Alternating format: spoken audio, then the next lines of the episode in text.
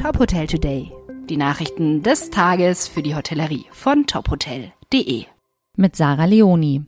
Übernachtungsrekord für den Norden Deutschlands. Die Reiselust der Deutschen lässt den Tourismus im Land zwischen den Meeren nach den Corona-Einbrüchen von 2020 und 2021 wieder boomen. Besonders die Ziele an Nord- und Ostsee stehen bei den Gästen hoch im Kurs. Mit 15,2 Millionen Übernachtungen in den ersten sechs Monaten dieses Jahres erzielte der Tourismus in Schleswig-Holstein einen Rekord. Tourismusminister Klaus Ruhe-Matzen sprach am Montag in Kiel von einem großartigen ersten Halbjahr.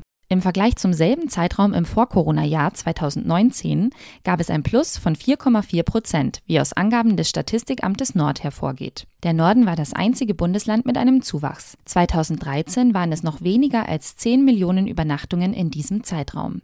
Bei den Gästeankünften verbuchten die Häuser mit mindestens 10 Betten und die Campingplätze noch ein Minus von 5,1 Prozent gegenüber dem ersten Halbjahr 2019. Insgesamt 3,7 Millionen Übernachtungsgäste wurden von Januar bis Juni 2022 in Schleswig-Holstein gezählt. Besonders groß war der Zuwachs demnach bei Ferien auf Campingplätzen und in Ferienhäusern. Rund 96 Prozent der Gäste kamen aus dem Inland, vor allem aus Nordrhein-Westfalen, Niedersachsen und Hessen.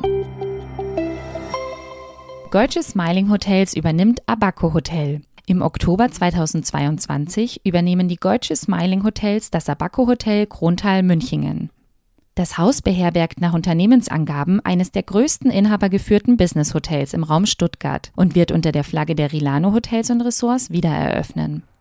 Das Hotel umfasst 213 Zimmer, einen Konferenzbereich mit 13 Räumen, ein Spa und ein Steak-Restaurant, das vom bisherigen Eigentümer weitergeführt werden soll. Die Übernahme zahlt auf die Expansionsstrategie der in München ansässigen Dachgesellschaft GSH ein. CFO Marco El Manki sagt, unser Ziel für die Dachregion und die Niederlande ist die Eröffnung 30 neuer Hotels in den nächsten drei Jahren. Die Umwandlung von Bestandshotels spielt bei der Erreichung dieses Ziels eine zentrale Rolle. COO Edwin Jabink ergänzt, umso glücklicher sind wir, dieses moderne und top gepflegte Haus in unser Portfolio aufzunehmen. Patrick Wild und sein Team haben hier hervorragende Arbeit geleistet. Patrick Wild, Geschäftsführer der Abaco Steakhouse Gruppe, betont die gute Zusammenarbeit. Für unser Haus war es uns wichtig, einen Partner zu finden, dem wir vertrauen können. Diesen Partner haben wir in GSH gefunden. Weitere Nachrichten aus der Hotelbranche finden Sie immer auf tophotel.de.